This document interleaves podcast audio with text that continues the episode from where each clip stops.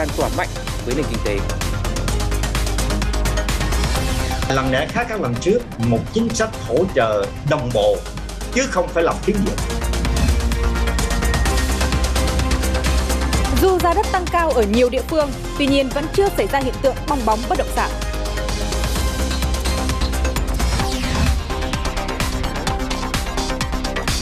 Sự lây lan của biến thể Omicron ảnh hưởng không nhỏ đến đợt mua sắm giảm giá mùa đông tại Pháp. Xin kính chào quý vị khán giả đang theo dõi bản tin tài chính kinh doanh sáng. Vừa rồi là những nội dung đáng chú ý sẽ có trong bản tin là sáng nay của chúng tôi. Kính mời quý vị cùng quan tâm theo dõi. Thưa quý vị, hai năm trở lại đây, việc thực thi các hiệp định thương mại tự do FTA của Bộ Công Thương luôn đạt kết quả tích cực, nhất là các hiệp định tiêu chuẩn cao, thị trường rộng lớn như CPTPP, EVFTA, UKVFTA. Theo đại diện Cục xuất nhập khẩu Bộ Công Thương, ngay cả khi thị trường Liên minh châu EU gặp khó khăn do đại dịch COVID-19, nhưng trong 5 tháng đầu tiên thực hiện EVFTA vẫn ghi nhận mức tăng trưởng dương thay vì tăng trưởng âm trước đó. Đáng lưu ý trong vòng 7 tháng tiếp theo, mức tăng trưởng lại đạt 17,8%. Với hiệp định UKVFTA, kể từ ngày 1 tháng 1 năm 2021, các mặt hàng xuất khẩu Việt Nam sang Anh đã được hưởng ưu đãi. Xuất khẩu của Việt Nam sang Anh đạt trên 5 tỷ đô la Mỹ, tăng 15%.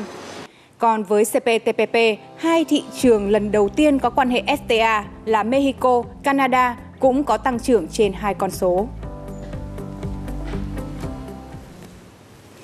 Với gói hỗ trợ 347.000 tỷ đồng vừa được Quốc hội thông qua, nhiều chuyên gia đánh giá sẽ có sức lan tỏa lớn đối với nền kinh tế, bởi gói hỗ trợ lần này có nhiều chính sách đồng bộ, tài khóa, tiền tệ hướng đến an sinh xã hội. Tuy nhiên, các chuyên gia cũng khuyến nghị cần đảm bảo khả năng hấp thụ của nền kinh tế. Sự đồng bộ và nhất quán là những yếu tố mà theo ông Trần Du Lịch, gói hỗ trợ kinh tế lần này sẽ tạo hiệu ứng lan tỏa mạnh mẽ tới nền kinh tế. Thì nhà nước dùng cả về cách về vấn đề thể chế, vấn đề chính sách, vấn đề cái công cụ đầu tư và cái cuối cùng á, là dùng chính sách tín dụng, cái gói về tín dụng là lần này khác các lần trước một chính sách hỗ trợ đồng bộ chứ không phải làm phiến diện để là kích thích toàn bộ và chính vì vậy tôi cho rằng là sẽ có tác động lan tỏa lớn với nguồn lực khoảng 40.000 tỷ để hỗ trợ về lãi suất, các chuyên gia kỳ vọng sẽ lan tỏa tới khoảng 1 triệu tỷ đồng tín dụng được hỗ trợ. Tuy vậy, để hiệu quả thì cần thực hiện có trọng tâm, trọng điểm. Tái cấu trúc lại cái hệ thống quỹ tín dụng, quỹ bảo lãnh tín dụng doanh nghiệp nhỏ và vừa. Chúng ta tăng cường thêm cái nhân sự, chúng ta tăng cường thêm cái nguồn vốn để chúng ta mở rộng thực thi cái vai trò chức năng cái bảo lãnh cho doanh nghiệp và ngân hàng thương mại mới mạnh dạng để mà dám để mà cung cấp cái tín dụng này. Tuy nhiên, các chuyên gia cũng cho rằng cần lưu tâm tới những yếu tố như lạm phát hay nợ xấu. Bởi điều này hoàn toàn có cơ sở khi có hỗ trợ quy mô lớn đi kèm tăng tổng cầu và áp lực lên giá hàng hóa. Tôi nghĩ rằng là chính phủ nên à, có một cái khoản dự phòng để chúng ta sẵn sàng à, tham gia vào để mà bình ổn giá, điều chỉnh các cái loại phí, các loại thuế liên quan đến cái giá xăng dầu mà có khả năng tăng trong năm 2022. Đề nợ xấu đây là vấn đề rất đáng lo lắng đúng. Bởi vì hiện nay chưa đặt vấn đề cái gói hỗ trợ những cái khó khăn của doanh nghiệp hiện nay và cái vấn đề doãn nợ khoanh nợ hiện nay cũng gây áp lực cái vấn đề tăng nợ xấu. Tôi tin rằng hiện nay có khác hơn lần trước là chúng ta tu chú động thực thi thì những cái biện pháp phòng ngừa tôi tin rằng ngân hàng nhà nước sẽ có lập tốt hơn để ở trong cái tầm kiểm soát. Ngoài ra để có hỗ trợ hiệu quả thì cũng cần các chính sách hỗ trợ phù hợp, tính toán sức hấp thụ đến đâu, cần cung cấp cho doanh nghiệp, tránh việc tiền chảy vào lĩnh vực đầu cơ hay lợi dụng chính sách. Ủy ban nhân dân tỉnh Lạng Sơn có văn bản thông cáo tới Ủy ban nhân dân các tỉnh, thành phố trực thuộc Trung ương về việc tạm thời dừng tiếp nhận phương tiện chở hoa quả tươi Việt Nam đến cửa khẩu của tỉnh Lạng Sơn để xuất khẩu. Thời gian thực hiện từ tuần sau ngày 17 tháng 1 cho đến Tết Nguyên đán nhâm dần. Ủy ban nhân dân các tỉnh, thành phố chỉ đạo các sở, ngành, đơn vị thông tin rộng rãi tới các doanh nghiệp thương nhân, cùng với đó là triển khai công tác kết nối thị trường, đẩy mạnh tiêu thụ trong nước và hướng dẫn các doanh nghiệp chuyển đổi phương thức vận tải xuất khẩu khác ngoài đường bộ như là đường thủy, đường sắt, Ngoài ra, đẩy mạnh xúc tiến thương mại mở rộng thị trường xuất khẩu sang các quốc gia khác. Từ cuối tháng 11 năm 2021 đến nay thì lượng hàng hóa từ nội địa lên các cửa khẩu trên địa bàn tỉnh là rất lớn, trong khi à, khả năng thông quan hàng xuất khẩu trong ngày chưa tăng thêm. Cửa khẩu à, trọng điểm xuất khẩu hoa quả là Tân thành thì vẫn đang tạm dừng hoạt động. Với tốc độ à, thông quan như hiện nay thì để giải quyết hết hàng hóa là hoa quả đang tồn ở các bến bãi cửa khẩu của tỉnh sẽ cần 13 đến 15 ngày, chưa kể hàng hóa đang tiếp tục đưa lên chờ xuất khẩu. Càng gần về Tết thì khi nhu cầu à, mua sắm tăng lên thì tại các tuyến biên giới, nhiều đầu nậu cũng đang tìm cách tuôn hàng lậu vào nội địa với những thủ đoạn tinh vi và liều lĩnh. Đã có hàng trăm vụ buôn lậu, hàng cấm bị lực lượng chức năng ngăn chặn trong thời gian à, cận Tết này, ghi nhận của nhóm phóng viên tại tỉnh Lào Cai. Lô hàng với hơn 100 loại hàng hóa như quần áo, mỹ phẩm, túi sách, giày dép, dụng cụ nhà bếp, không hóa đơn chứng từ, không rõ nguồn gốc xuất xứ, vừa bị lực lượng liên ngành tỉnh Lào Cai thu giữ khi vừa được nhập khẩu từ bên kia biên giới vào Việt Nam. Không chỉ gian lận khai sai tên, chủng loại, số lượng hay nhập hàng cũ nhưng khai hàng mới, các đầu nậu còn cố tình làm giả về mẫu mã của các thương hiệu nổi tiếng. Đối tượng kê khai hàng hóa nó là những mặt hàng khác, trà trộn vào vận chuyển những hàng hóa thiết bị vật tư y tế để phòng chống dịch Covid-19, xé nhỏ các hàng hóa ra để lợi dụng vào việc chuyển phát nhanh để đưa vào nội địa để tiêu thụ. Một thủ đoạn mới mà các đối tượng buôn lậu thường áp dụng trong thời gian qua là kê khai hàng quá cảnh, trà trộn vào các mặt hàng chính thống, thực hiện buôn lậu qua đường bưu kiện, chuyển phát nhanh. Ngoài hàng lậu là hàng hóa thông thường, thì lực lượng biên phòng cũng phát hiện nhiều hàng cấm với tính chất tinh vi, liều lĩnh. 140 bánh heroin này là tăng vật của hai vụ án vừa bị lực lượng biên phòng bắt giữ. Các đối tượng đã ngang nhiên cho ma túy vào bao tải rồi dùng xe máy chở đi bán. Chia các cái cung đoạn, mỗi một cung đoạn là khác nhau để che giấu cái hoạt động và các cái đối tượng chủ mưu và thay đổi thường xuyên cái đối tượng vận chuyển là không biết được các đối tượng chủ mưu. Hai tháng gần đây, đã có 200 vụ buôn lậu, gian lận thương mại và hàng cấm qua địa bàn tỉnh Lào Cai đã bị bắt giữ. Trong thời gian cận Tết, tình hình buôn lậu chắc chắn sẽ nóng hơn. Có thể các đầu nậu sẽ lợi dụng các container hàng nông sản, thậm chí là xe chống dịch, xe cứu thương, tàu hỏa để vận chuyển hàng lậu, hàng cấm. Lực lượng chức năng cũng đã lên phương án ngăn chặn. Bộ Giao thông Vận tải cho biết ngày hôm nay 13 tháng 1 sẽ tổ chức lễ khánh thành dự án đường sắt đô thị Hà Nội tuyến Cát Linh Hà Đông. Theo đại diện Hà Nội Metro, sau hơn 2 tháng đưa vào khai thác vận hành, tuyến đường sắt đô thị Hà Nội tuyến Cát Linh Hà Đông sẽ đạt mốc 1 triệu lượt hành khách vào ngày hôm nay. Sau hơn 2 tháng được đưa vào khai thác, đến nay tuyến vận hành ổn định, các chuyến tàu đảm bảo an toàn, đúng giờ, đảm bảo phòng chống dịch COVID-19 theo quy định. Tiếp tục bản tin sẽ là một số tin vắn kinh tế đáng chú ý khác. Chuyên mục Thương hiệu Quốc gia Việt Nam vừa chính thức được ra mắt trên kênh VTV1 dưới sự phối hợp của Bộ Công Thương và Đài truyền hình Việt Nam với mục tiêu trở thành địa chỉ tin cậy cho người tiêu dùng và các doanh nghiệp.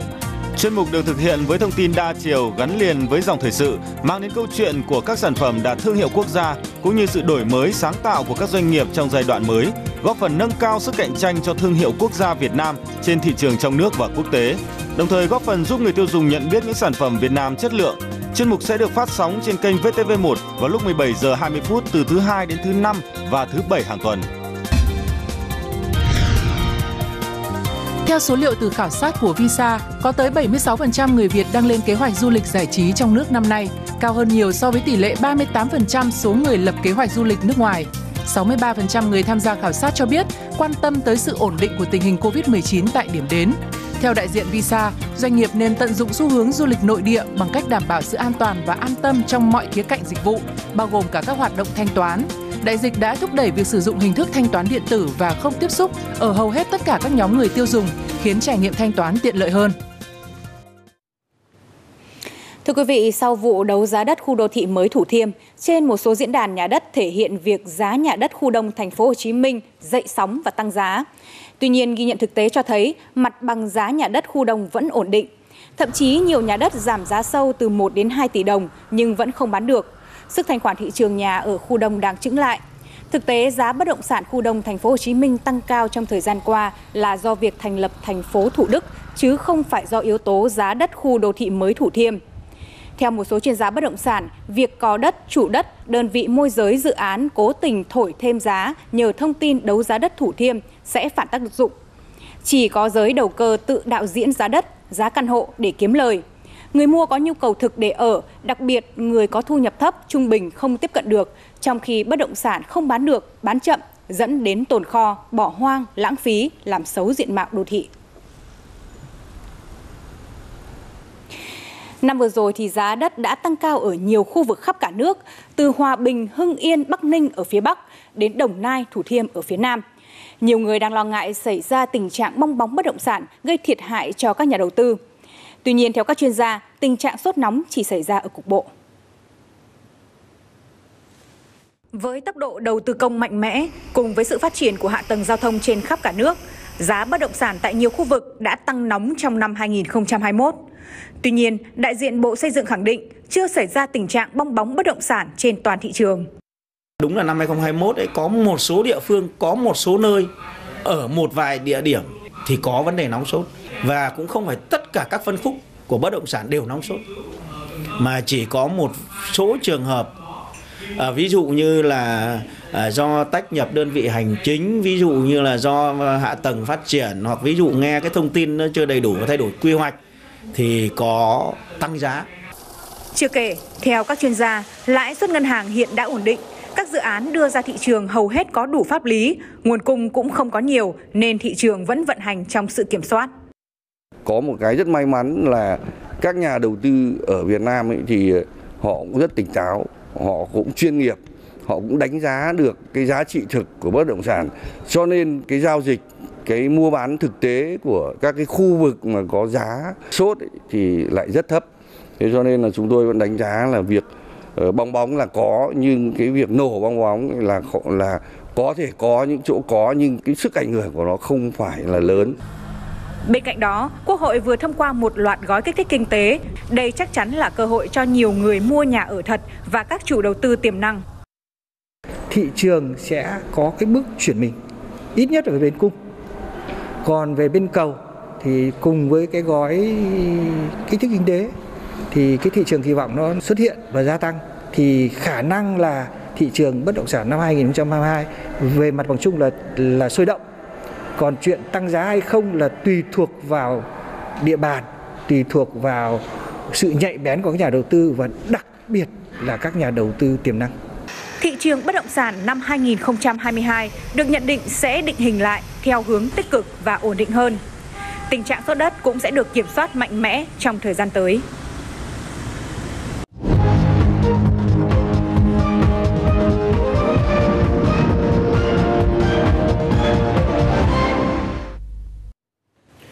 Các số liệu vừa được Bộ Lao động Mỹ công bố cho thấy là lạm phát tại nước này trong tháng 12 2021 đã ghi nhận mức tăng nhanh nhất trong vòng 40 năm Cụ thể thì chỉ số giá tiêu dùng CPI tháng 12 đã tăng 7% so với cùng kỳ năm trước, mức tăng nhanh nhất kể từ tháng 6 năm 1982. Chỉ số CPI cốt lõi không bao gồm giá lương thực thực phẩm và năng lượng cũng đã đạt mức tăng là 5,5%, mức tăng nhanh nhất kể từ tháng 2 năm 1991. Thị trường nhìn chung không bất ngờ với kết quả này với minh chứng là cả ba chỉ số chính của phố Wall đều ghi nhận mức tăng nhẹ trong phiên giao dịch ngày thứ tư. Giới đầu tư dự báo là việc lạm phát tiếp tục tăng cao sẽ khiến Cục Dự trữ Liên bang Mỹ Fed phải nâng lãi suất sớm hơn và nhiều hơn dự kiến. Theo thống kê trong năm 2021 thì có đến 86 công ty đã hủy niêm yết trên sàn chứng khoán Tokyo, con số cao nhất trong nhiều năm qua.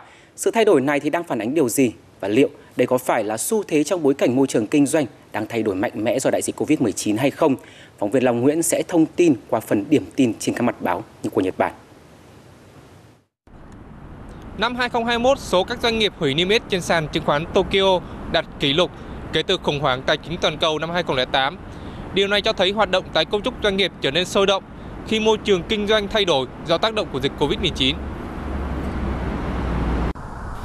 Báo Yomiuri cho biết, theo thống kê của Tokyo Soko Research, trên sàn giao dịch của Sở Giao dịch Chứng khoán Tokyo, có đến 86 doanh nghiệp đã hủy niêm yết.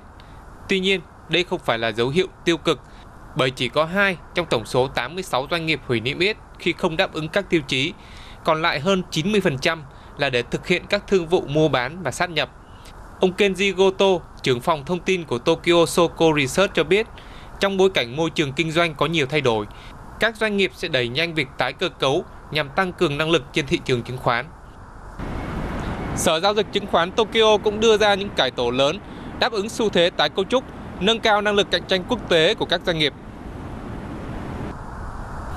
Theo báo Nikkei, sau khi công bố các doanh nghiệp đủ tiêu chuẩn niêm yết, Sở giao dịch chứng khoán Tokyo sẽ thực hiện cải tổ lớn nhất trong vòng 60 năm qua khi tổ chức 5 phân khúc thị trường chứng khoán hiện tại thành 3 phân khúc thị trường từ tháng 4 tới, gồm thị trường hàng đầu Prime, thị trường tiêu chuẩn Standard và thị trường tăng trưởng Grow. Thống kê cho thấy số doanh nghiệp được niêm yết tại thị trường Prime sẽ là 1.841, thị trường Standard là 1.477 và thị trường Grow sẽ là 459 doanh nghiệp. Cùng với sự cải tổ này, báo Asahi cho biết tính thanh khoản là trọng tâm của các nhà đầu tư toàn cầu. Do đó, Sở Giao dịch Chứng khoán Tokyo sẽ thắt chặt tiêu chuẩn về giá trị vốn hóa thị trường và tỷ lệ cổ phiếu đang lưu hành. Như để niêm yết trên thị trường hàng đầu Prime, các doanh nghiệp phải đáp ứng điều kiện mức vốn hóa thị trường từ 10 tỷ yên và tỷ lệ cổ phiếu lưu hành phải được giữ ở mức 35% trở lên. Theo Chủ tịch Sở Giao dịch Chứng khoán Tokyo, Hiromi Yamamichi cho biết, mục tiêu cuối cùng của sự cải tổ là nâng cao giá trị doanh nghiệp. Trong môi trường kinh doanh hậu Covid-19, các tiêu chuẩn mới buộc các doanh nghiệp phải cải tiến và các hoạt động mua bán sát nhập diễn ra sôi động. Đây được coi là động lực quan trọng để thúc đẩy tăng trưởng kinh tế. Long Nguyễn, phóng viên thường trú Đài truyền Việt Nam tại Nhật Bản.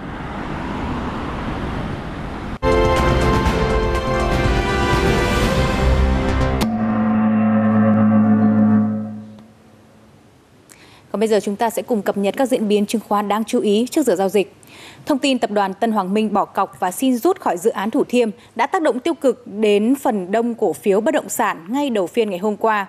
Nhiều cổ phiếu bất động sản tăng nóng trong thời gian qua, có lúc nằm sàn la liệt.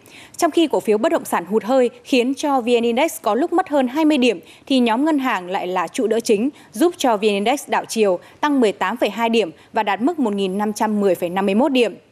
Khối ngoại đẩy mạnh mua dòng 512 tỷ đồng.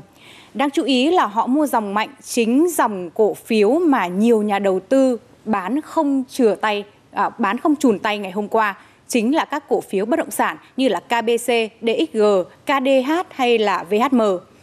Chia sẻ trong chương trình Bí mật đồng tiền do VTV Digital sản xuất và phát sóng hàng tuần vào thứ Tư trên Facebook VTV24 Money ngày hôm qua, thì chuyên gia đã nhận định nhà đầu tư cũng không cần phải có phản ứng quá tiêu cực. Vì đúng là có những cổ phiếu bị đầu cơ quá mức, nhưng vẫn còn đó rất nhiều cổ phiếu bất động sản tốt để đầu tư trong bối cảnh đây vẫn là ngành có nhiều triển vọng. riêng đối với nhóm ngành bất động sản tôi vẫn nghĩ có những cổ phiếu mua được ở trong thời điểm này ví dụ như trong ngành bất động sản đi thì ít nhất ấy là cái bỏ qua cái việc đếm cua ấy thì thứ nhất là cái đất đấy của công ty ấy, có phải là đất sạch hay không? Cái khả năng mà phải đọc cái khả năng triển khai của công ty, cái dự án đó cho cái thời gian tới là như nào? Và ba nữa là cái khả năng bán hàng của công ty. Chứ bây giờ không, mình không thể có một cái mảnh đất mà bây giờ còn phải đền bù rất là nhiều và chưa biết là có đền bù được hay không. Năng lực triển khai của công ty thì không có. Từ xưa nay chẳng xây dự án gì và năng lực bán hàng chúng ta cũng không biết. Thì chúng ta mua những cổ phiếu đấy rất là rủi ro. Ngày hôm qua khi dòng tiền rút ra khỏi cổ phiếu bất động sản thì thị trường cũng chứng kiến sự luân chuyển của tiền sang nhiều cổ phiếu ngân hàng, chứng khoán, dầu khí hay kể cả các mã ngành thực phẩm cũng tăng điểm đón những kỳ vọng mới như là DBC của Dabaco. Công ty cổ phần tập đoàn Dabaco Việt Nam cũng vừa công bố chốt danh sách cổ đông để lấy ý kiến bằng văn bản về nội dung chia thưởng cổ phiếu cho cổ đông hiện hữu tỷ lệ 11 từ quỹ đầu tư phát triển thuộc nguồn vốn chủ sở hữu. Ngày đăng ký cuối cùng dự kiến là ngày 24 tháng 1. Thời gian thực hiện dự kiến là từ mùng 7 tháng 2 đến 10 giờ ngày 18 tháng 2. Dù trải qua một giai đoạn có khá nhiều cú rung lắc, nhưng nhìn xa ra ở cuối năm 2022 thì VN Index sẽ vào khoảng quanh 1.800 điểm. Đây là chia sẻ của đại diện SGI Capital dựa trên cơ sở lợi nhuận của các doanh nghiệp sẽ tăng trưởng trên 20% trong năm nay. Việt Nam đang ở một chu kỳ khác với kinh tế thế giới. Dịch Covid-19 tại Việt Nam diễn ra nghiêm trọng và sau thế giới nên quá trình phục hồi cũng như gói kích thích đều đi sau. Từ đó nền tảng thấp của năm 2021 sẽ tạo cơ hội phục hồi mạnh hơn trong năm 2022 so với phần còn lại của thế giới. Tuy nhiên một biến số khác có thể thay đổi chỉ số này đáng kể là khả năng nâng hạng lên thị trường mới nổi vào cuối năm nay hoặc năm 2023. Đây là triển vọng khả năng cao sẽ xảy ra và nếu biến số này xuất hiện, các kịch bản dự báo ở trên sẽ bị vượt qua. Về yếu tố rủi ro, làn gió ngược lớn nhất của thị trường chứng khoán năm nay sẽ đến từ các ngân hàng trung ương khi có thể thu hẹp thanh khoản hay nâng lãi suất. Cơ quan du lịch Thái Lan cho biết là nước này dự định sẽ thu 300 bạt tức là 9 đô la Mỹ tiền phí từ du khách nước ngoài kể từ tháng 4 tới đây. Động thái này được đưa ra trong bối cảnh ngành du lịch Thái Lan được dự báo sẽ dần phục hồi trong năm nay khi làn sóng dịch bệnh lắng dịu. Số tiền thu được sẽ được sử dụng để nâng cấp cơ sở hạ tầng du lịch và trang trải chi phí bảo hiểm tai nạn cho những người nước ngoài không thể tự à, chi trả chi phí. Giới chức Thái Lan cho biết là khoản phí trên sẽ được tính cùng với giá vé máy bay và nằm trong các kế hoạch để xây dựng ngành du lịch bền vững của chính phủ nước này. Thái Lan kỳ vọng sẽ đón 5 đến 15 triệu du khách nước ngoài trong năm nay, tùy thuộc vào những chính sách được áp dụng đối với thị trường du lịch chính. Các du khách quốc tế sẽ được dự báo là tạo ra doanh thu 800 tỷ bạt, gần 24 tỷ đô la Mỹ trong năm nay cho ngành du lịch Thái Lan. Đợt mua sắm giảm giá mùa đông tại Pháp đã chính thức bắt đầu từ ngày hôm qua, 12 tháng 1. Tuy nhiên, thì sự lây lan của biến thể Omicron đã ảnh hưởng khá nhiều đến hoạt động mua sắm năm nay của nhiều người tiêu dùng Pháp. Trong ngày mở đầu đợt mua sắm giảm giá mùa đông năm nay, vẫn có khá nhiều khách hàng tìm tới các trung tâm mua sắm lớn ở thủ đô Paris với hy vọng săn lùng được những món hời. Tuy nhiên, nhiều doanh nghiệp bán lẻ vẫn tỏ ra thận trọng về triển vọng doanh số trong bối cảnh dịch bệnh đang ảnh hưởng lớn đến thói quen của người tiêu dùng. Nhìn vào bối cảnh hiện tại, thật khó để biết doanh số bán hàng sẽ như thế nào. Trước tác động từ sự lây lan của biến thể Omicron, rất nhiều khách hàng của chúng tôi đang làm việc từ xa và điều này sẽ ảnh hưởng đến số khách tìm tới cửa hàng. Dịch bệnh cũng khiến các cửa hàng mất đi nguồn doanh thu đáng kể từ các du khách quốc tế, đối tượng khách hàng quan trọng trong những mùa mua sắm trước đây. Chúng tôi bị tổn thất lớn vì sự thiếu vắng các du khách quốc tế, những người từng đóng góp tới 50% tổng doanh thu của chúng tôi hai năm trước. Tỷ lệ này hiện chỉ còn khoảng 30% và vẫn chưa biết đến bao giờ các khách hàng quốc tế mới hoàn toàn quay trở lại. Để khắc phục khó khăn, các hãng bán lẻ Pháp hiện đang dành nhiều nỗ lực để thu hút nhóm khách hàng nội địa. Nhiều lời đề nghị giảm giá rất hấp dẫn đã được đưa ra trong mùa mua sắm năm nay. Đã có các chương trình giảm giá từ 50 đến 60%, điều này rất tốt. Một chiếc áo khoác được giảm giá 50% và một đôi giày cũng vậy, thực sự là những đề nghị hấp dẫn. Bên cạnh dịch bệnh Covid-19, tỷ lệ lạm phát cao cũng sẽ là một yếu tố có thể ảnh hưởng lớn đến ngành bán lẻ Pháp khi người dân có xu hướng ít chi tiêu vào các mặt hàng đắt tiền hơn. Các khảo sát mới đây cho thấy, 80% số doanh nghiệp bán lẻ được hỏi đang cảm thấy lo ngại về tính bền vững của hoạt động kinh doanh thương mại trong năm 2022.